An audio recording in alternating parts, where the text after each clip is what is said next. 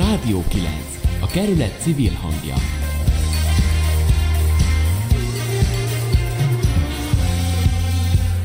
Az előző órában fő témánk a Bakács tér és a Markusovszki tér megújítása volt, a belső Ferencvárosi forgalomszabályozás kérdése, de szót ejtettünk arról is, hogy mennyit ér a lakossági vélemény egy-egy beruházás kapcsán. Nem véletlenül definiáljuk úgy magunkat, hogy a Rádió 9 a kerület civil hangja, mert nagyon fontosnak tartjuk a civil jelenlétet minden területen. A korábbi önkormányzatnak is voltak civil kapcsolatai, támogatott szervezetei, a jelenlegi önkormányzat úgy tűnik megújítaná a civilekkel való kapcsolatait is. Az e hét kedre meghirdetett és mellesleg hosszúra nyúlt civil kerekasztalon 15 szervezet képviselője vett részt. Az első körben most olyanok kaptak meghívót, akikkel az alpolgármester szerint az idei év gyakorlati tapasztalatai alapján már élő kapcsolatai alakultak ki az önkormányzatnak. Döme Zsuzsanna elmondta, hogy az évelején összehívott kulturális kerekasztal után jóval korábbra tervezték ezt is összehívni, de a járvány közbeszólt. Most viszont ez reményei szerint egy első olyan találkozás, amelyet hamarosan több is fog követni. A legközelebbi október végére várható, már egy nagyobb körben, és amelyek alapján a civil javaslatokkal együtt egy mostaninál jóval hatékonyabb önkormányzati civil együttműködési rendszer fog születni. Tehát a NER helyett jöhet a FER, a Ferencvárosi Együttműködés rendszere. De ezt már csak mi tesszük hozzá. Munkatársunk Barna Era két sapkában a Ferencvárosi Közösségi Alapítvány vezetőjeként és a Rádió 9 tudósítójaként vett részt a találkozón. thank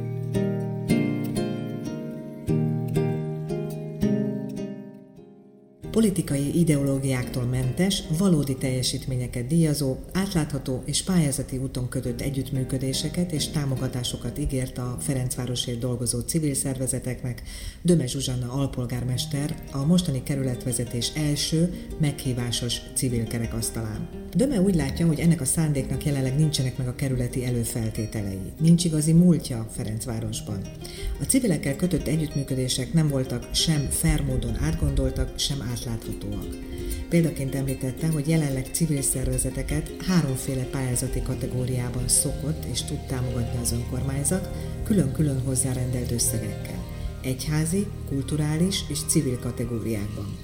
De vajon mi indokolja, hogy önálló egyházi kategória is legyen, ha egyébként a civil és kulturális területeken dolgoznak az egyházi fenntartású civil szervezetek is, akik így duplán pályázhatnak?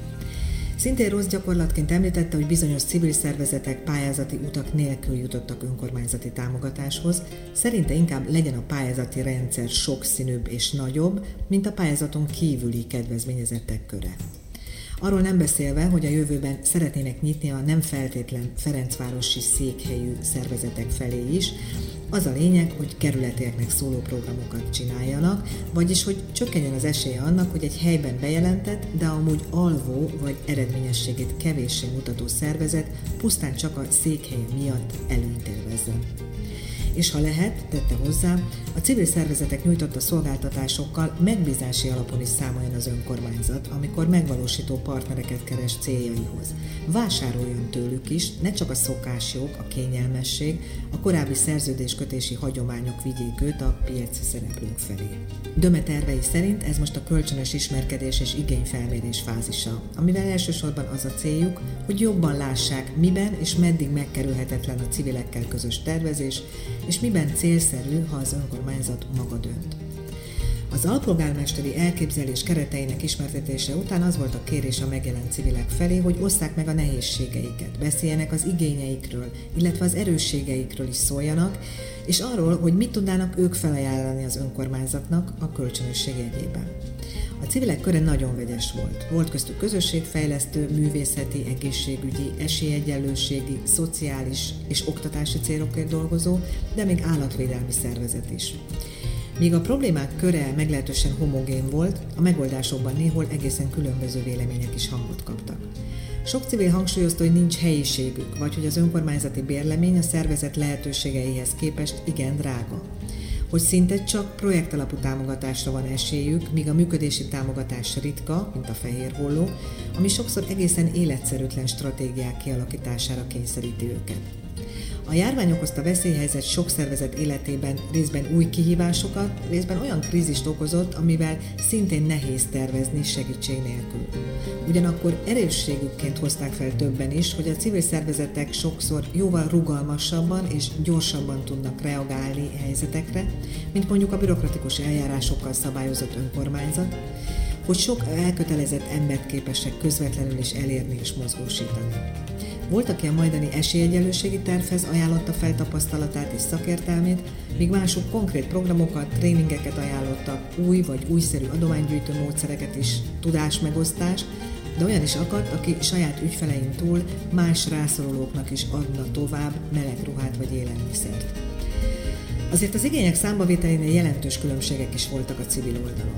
Akadt olyan szervezeti vezető is, aki a pénzügyi forrás problémákra a kerületi cégek, üzleti partnerek sokkal erősebb bevonását látta megoldásnak, de olyan módon, hogy az önkormányzat gyakoroljon nyomást, szóljon oda a polgármester vagy az alpolgármester, és akkor majd azok jól vigyázba vágják magukat, hangzott el a javaslat.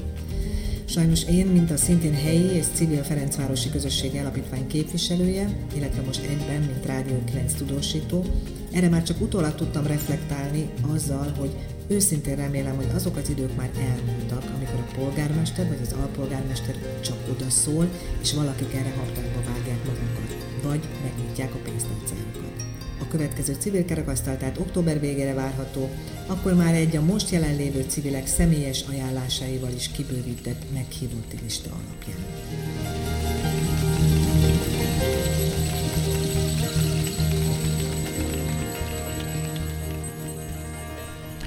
Gyakran úgy tűnik, mintha az esélyegyenlőség, az elfogadás népszerűsítése, az érzékenyítés nagyrészt a civilek dolga lenne. Most is egy civil szerveződés nevéhez fűződik az az esemény, amelyet a hétvégén rendeznek a Dési Huber Művelődési Házban, egyébként idén először. Az esélynap szervezőjét Erdélyi Tamást és a Művelődési Ház vezetőjét Varga Barbarát munkatársunk Nemesné Zingeredina kérdezte a programról, és annak gyakorlati megvalósításáról.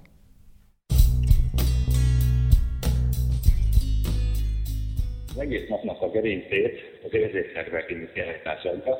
Egy kicsit kibővített kiállítás, tehát nem csak a hagyományosan, klasszikusan ezen a, a rendezvényen megjelenítendő érzékszervek, hanem egy kicsit a fogyatékosságról, az érzékszervek hiányosságaiból adódó fogyatékossággal élők irányába hegyezzük ki, és így kapcsolódik a, a, a program az érzékenyítéshez. Kiegészítésképpen a szemületformálás, az elfogadás erősítése Tóba megrendelésnek körül a Romano Vlasto együttesnek egy rövid akusztikus koncertje, nagyon tehetséges és nagyon szimpatikus fiatal roma zenészek alkotják ezt a zenekart. Több éve dolgozunk együtt, és nagyon autentikus zenét játszanak. Utána egy rövid beszélgetés természetesen a zenekarra. Ez a beszélgetés szól egyrészt a cigányságról, romák mindennapjairól, szól arról, hogy milyen karrier futottak be a zenekar tagjai, a zenekar vezetője. Azt gondolom, hogy egy, egy, egy élményszerű beszélgetés, ezt a beszélgetést hallgatni. Ugyancsak átúzban is tervezett, programelem volt, és most is sikerült megoldani Karvai Vakmotoros Sándor barátomnak a részvételét a rendezvényen. Ő az egyetlen finish rekordokkal rendelkező magyar motoros, aki vakon egyedül segítség nélkül egy 600 motorral végig motorozta a Hungaroringet. Körülbelül ez a, a, a napi kínálat. Volt már a Désiben ilyen rendezvény, vagy ez most ez az első? Mindig nem rendeztünk ilyen típusú rendezvényt, hogy hasonló koncepcióval volt a rendezvény, arról sajnos nincs információ, nekünk ez az első, most dedikálunk, én nagyon reménykedek egy pozitív együttműködésben. Varga Barbarával beszélgetek. A Budapesti Családesélyteremtő és Önkéntes Ház szervezésében valósul meg ez a nap, ezt, ezt mindenképp el kell mondani. Azonban a Dési lett az a hely, amit már korábban, tehát a február-márciusi időszakban megbeszéltünk, hogy ez az esélynap nálunk kapna helyet, tehát a karantén előtti, a nagy márciusi lezárások előtti időszakban már tervezték, szervezték ezt a programot a szervezői.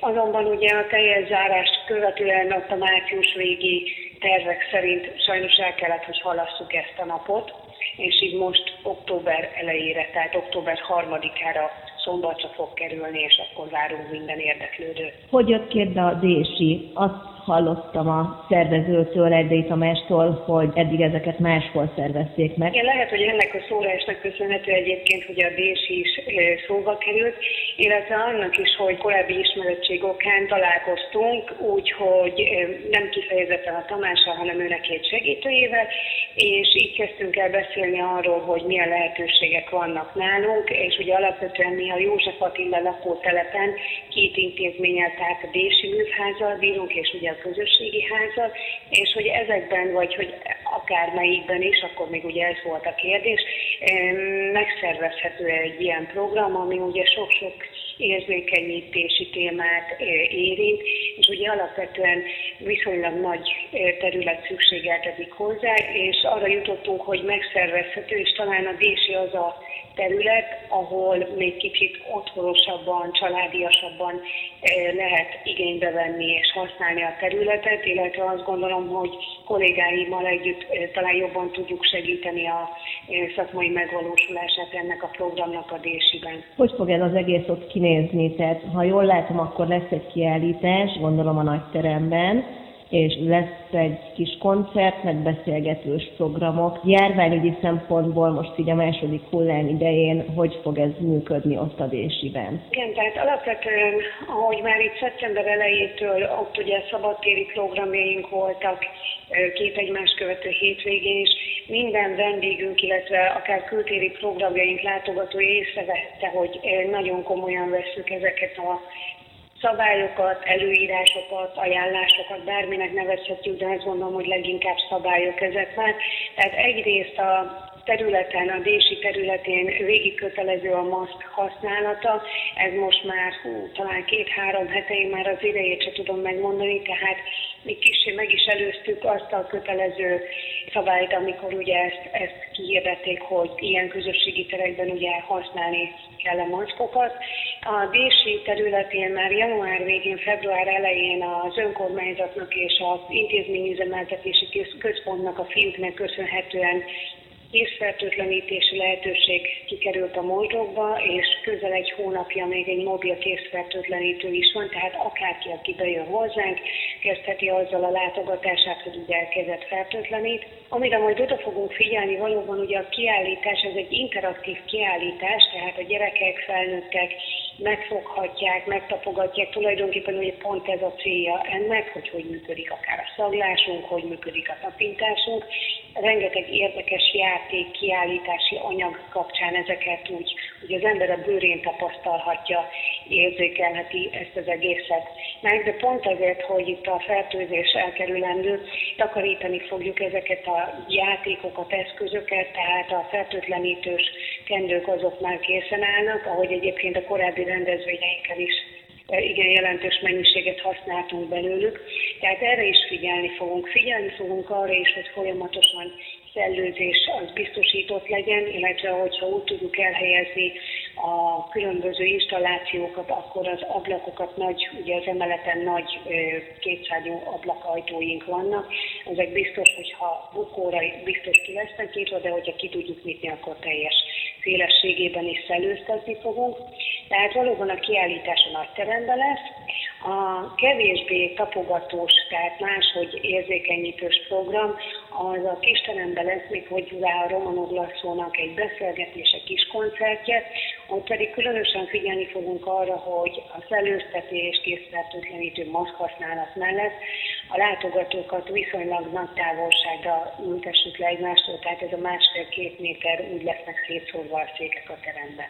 Továbbá ugye az aulában is, ahogy felfelé haladnak a az érdeklődők már találkozhatnak ilyen-olyan izgalmas, érdekes programokkal, látnivalókkal, megfognivalókkal. Úgyhogy én azt gondolom, hogy ez a része, hogy bejön valaki a házba, és még végig látogat nagyon sok élményt, és nagyon sok olyan érzékeny témát és érzékenyítő témát fog érinteni, ami, ami mindenkinek talán egy kicsit segít a mindennapokba elfogadni esetleg azokat, akik máshogy élnek, vagy másként élnek. Nemesné Zinger Edina a hétvégén megrendezendő esélynapról készített egy összeállítást.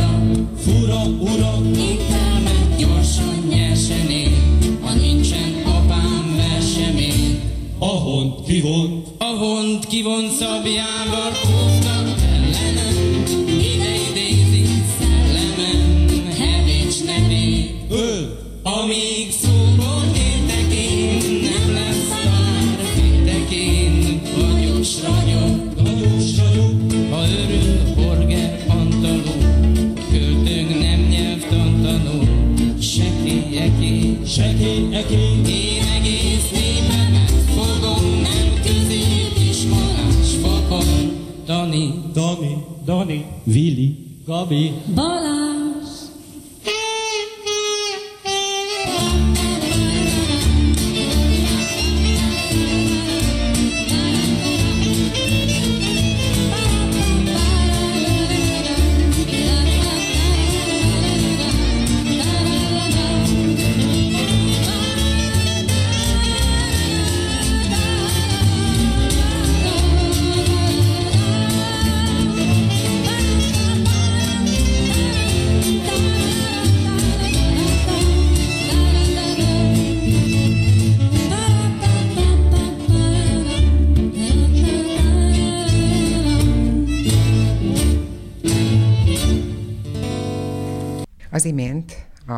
Akik jól figyeltek, fölfelezhették József Attila versorait is a, az elmúlt dalban, és nem véletlenül válogattuk most ide be ezt a dalt, ezt a muzsikát. Itt vagyunk a Ferencvárosi Helytörténeti Gyűjteményben, amelynek a kiállító termében a falakon most nagyon sok gyermekrajzot látunk. Mi ez a kiállítás? Először is ezt kérdezem vendégünktől, aki inkább a házigazdánk, Simon Time, a gyűjtemény munkatársa, a féle kommunikációs felelős. Köszöntök én is mindenkit, és köszönöm a felkérést, hogy erről a kiállításról beszélgessünk. Hát igen, ez itt most a, az év egyik legnívósabb kiállítása a Ferencvárosi Helytörténeti Gyűjteményben az Egyesület és a gyűjtemény közösen szervezett még... Az Egyesület, azt mondjuk meg, hogy milyen egyesületről van szó. Igen, tehát a Ferencvárosi Helytörténeti Egyesület és a Helytörténeti Gyűjtemény, tehát egy civil egyesület és egy intézményi keretek között megszervezett pályázatról beszélünk, ami minden, tehát már 16. éve minden tavasszal megrendezésre kerül, és József Attila születésnapjához kötődik, ez most kicsit furcsa, igen, hogy, hogy most láthatóak ezek a képek. Ezek tavasszal uh, itt fizikálisan nem voltak kiállítva. Ennek ugye mindenki tudja az okát, nagyon hirtelen érintett minket is. Április 15-én lett volna a hivatalos diátadó, találkoztunk volna gyerekekkel, megtekinthették volna saját képeiket ebben a kiállító térben, átvették volna a díjakat, de, de ehelyett akkor egy nagyon gyors döntést hoztunk, hogy online legyen a zsűrizés, és mégis valahogy, hogy ne felejtsék el a gyerekek ezt az egészet, hogy, hogy az ő munkáik itt szerepeltek, ne felejtsék el ezt a pályázatot, mert hogyha őszre áttettük volna az egész díjátadót, akkor az már egy gyerek szemével az már nem aktuális, és ezért a honlapra feltöltöttünk ilyen lapozható kiadványokat ezekből a munkákból, nem mindegyikből, tehát ez úgy működik, hogy beérkezett 559 rajz, 20 kerületből, 60 iskolából, és ezeket zsűrizték, az előválogatóba csak 224 került be, és ez a 224 munka lett egy pontrendszer alapján díjazva, pontozva, és utána kerültek be a kiadványba. Akkoriban tehát a tavaszi Covid alatt, a tavaszi bezárás alatt ezt a csak online, illetve az interneten keresztül nézegethették, de amióta itt van ez a kiállítás, most már fizikailag is a, a falakon jöttek a gyerekek, jöttek a családok megnézni, hogy milyen ügyes is volt a, az ő gyermekük, aki egy József Attila vers kapcsán valamit alkotott? Mert ezek így azért meg kell mondjam, hogy rendkívül, rendkívül szépek és dekoratívak, és egyébként is mindenkit arra biztatok, hogy jöjjön el, és nézze meg. Szóval, hogy jöttek ide aztán tömegesen a családok, és a hozzátartozók, és az osztályok? Igen, sokkal impozánsabb és csoportos bejelentkezés esetén kellett regisztrálni, szóljanak, telefonáljanak, e-mailben jelezzék. Tudtommal igen, jöttek. Korán sem az a, tehát nem úgy mindenki, mert hogy ugye vannak olyan gyerekek, akik akik nem lettek ide kiállítva, de a Facebook oldalra mondjuk feltöltöttük a nem pontozott munkákat is, és ők azt böngészik leginkább, tehát valószínű, valószínű, hogy ők kevésbé, de a díjazott a kiállítók igen eljöttek. Nekem is van egy kisiskolás fiam, és az merül fel bennem, hogy egy másodikos, harmadikos gyerek érdeklődését hogyan lehet felkelteni a helytörténet iránt, milyen programok vagy események vannak, amiket az Egyesület vagy a helytörténeti gyűjtemény szervez kisiskolásoknak. Vannak ilyenek? Igen, vannak. Én mondjuk felső tagozatostól mm. tudom leginkább, hogy ötödik, hatodikostól nekik szervezik, illetve még egy korosztály a hetedik, nyolcadiktól a középiskolásig bezárólag vetélkedőket mm. szoktak évente kétszer is tudtommal szervezni. Volt van olyan is, ami több generációt kapcsol össze, az idősek és fiataloknak szóló vetélkedők, és ezeket most szintén át kell alakítani tanítani, ezt online formában kell majd pedagógusokkal összefogva megszervezni, és ezen dolgozunk most. Hm. És a gyűjteménynek, vagy az Egyesületnek akkor a kerületi iskolákkal is van kapcsolata, tehát hogy a, a gyerekeket az iskolákon keresztül érik el, vagy, vagy ilyen önkéntes alapon, tehát hogy aki jön, az, az, az, hát az nyilván vesz részt ezekben. az Egyesület pedagógusai, és, és úgy alakult ki egy hálózat, de, de most azon dolgozunk, hogy ez minél szélesebb körben eljusson. A Facebook oldalán a gyűjteménynek, illetve aztán ugye különböző Facebook csoportokban, a 9-ben az életcsoportban is mindig nagy figyelemmel nézegetem azokat a kérdéseket, azokat a régi képeket, amiket, amiket kitesznek, és ugye az is egy játék tulajdonképpen. Honnan jött ez az ötlet, hogy, hogy ilyet csináljanak? Azt mondta, amikor előtte beszélgettünk, hogy tulajdonképpen a net felelőssel van itt dolgunk, tehát hogy ön a net felelőse ennek a, a gyűjteménynek. Hát igen, igen, az a helyzet, hogy megváltozott az én funkcióm is márciustól kezdve, tehát nyilván ez, hogy megkaptunk egy lehetőséget a home office-ra, de ez sokkal aktívabbá tett tulajdonképpen. Hát eddig muszáj volt odafigyeljünk arra, hogy, hogy papír alapon is szó, ö, tájékoztassuk az embereket, személyesen is tájékoztassuk.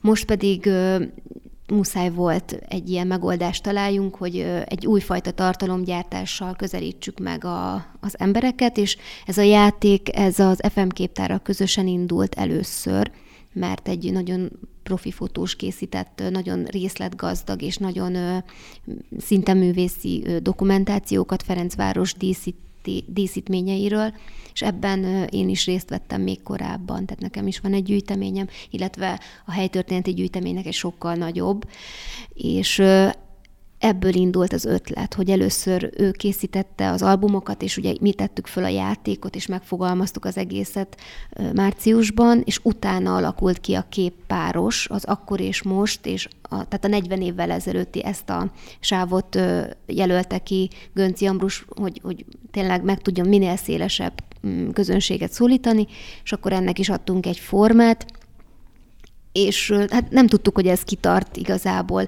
ennyire kitart az érdeklődés, figyeltük az eléréseket, azért ezer fölötti egy-egy poszt.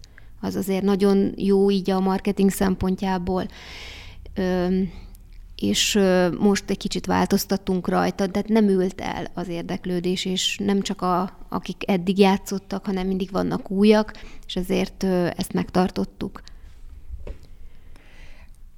tulajdonképpen akkor lehet azt mondani, hogy a kényszerűség az abszolút egy használható dolgot, egy használható eszköz szül, tehát a, a bezárás és a home office tavasszal, az, annak most volt ilyen pozitív hozadéka hát, is.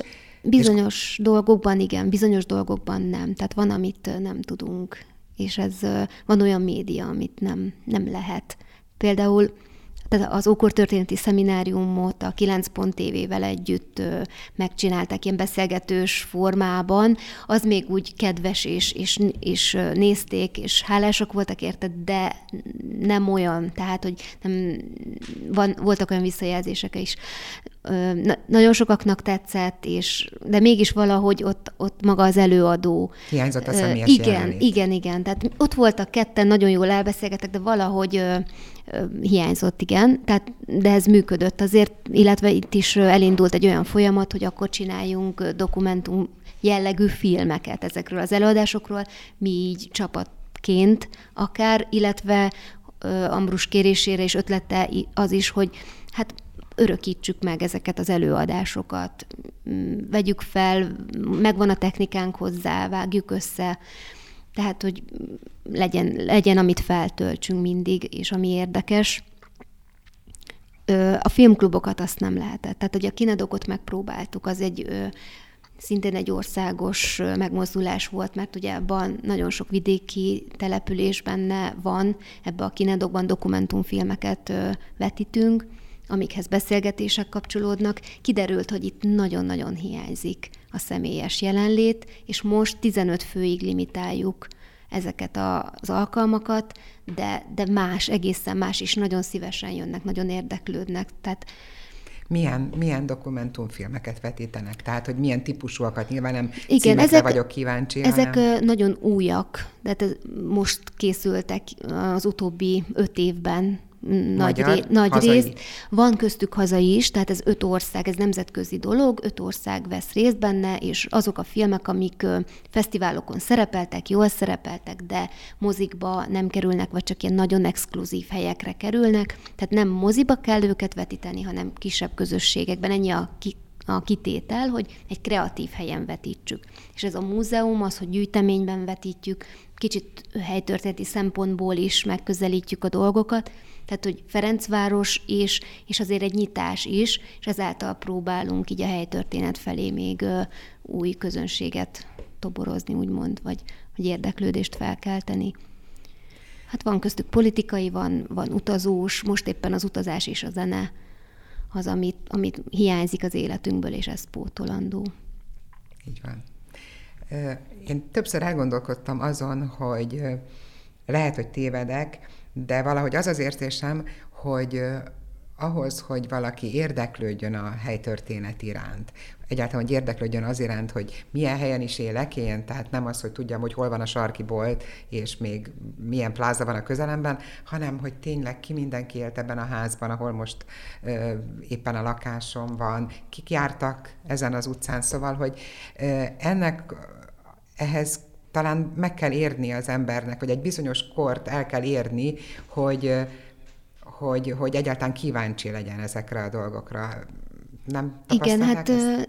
természetesen megvan egy közönség, akik, akik tehát ugye az Ambrus által szervezett előadásokat, sétákat hihetetlen számban látogatják egyébként, a sétákat leginkább. Tehát viszont Nyilván ezt, ezt a közönséget most a Facebook által az, hogy ott vagyunk ö, bizonyos fiatalos platformokon, vagy Instagramot, hogyha ki tudunk építeni, azt gondolom, hogy talán, talán működhet, mint, tehát inkább a múzeum szempontjából, tehát tárgyak esetleg, amik, amik vonzóak lehetnek, kiállítások, beszélgetések, de ezt mind, mind muszáj a mai platformokon közvetíteni ahhoz, hogy, hogy ez felkeltse még jobban az érdeklődést. Köszönöm szépen. Szerintem más nem tudunk mondani, csak azt, hogy amíg nyitva van a gyűjtemény, akkor addig jöjjenek el a hallgatók, és, és nézzék meg a kiállítást, és egyébként is kövessék a Ferencvárosi Helytörténeti Gyűjtemény honlapját is, és vegyenek részt azokban a játékokban is, amiről itt az előbb beszélgettünk. Köszönjük szépen Köszönöm Simon Timának, hogy itt volt. Köszönöm, és várjuk a látogatókat és a Ferencvárosi Közösségi Alapítvány keretében működő Rádió 9 mai műsora véget ért. Az adás összeállításában Barna Era, Bencsik Márta, Borbás Gabriella, Nemes Nézinger Edina, Pádár Gergely és Sarkadi Péter vett részt. Együttműködő partnerünk a Tilos Rádió és a 9-ben az Élet oldal. Következő műsorral, mint ahogy már korábban említettem, két hét múlva, október 15-én csütörtökön jelentkezünk 18 órától. Terveink szerint a kerületet érintő közlekedési kérdéseket beszéljük majd meg, nevezetesen arra leszünk kíváncsiak, hogy miként lehet összehangolni a gyalogosok, az autósok, a biciklisek és a közösségi közlekedést használók igényeit a meglévő utakon. Köszönjük, hogy hallgatnak bennünket. Műsoraink a rádió9.hu oldalon és a Spotify-on is követhetők. Rádió 9. A kerület civil hangja.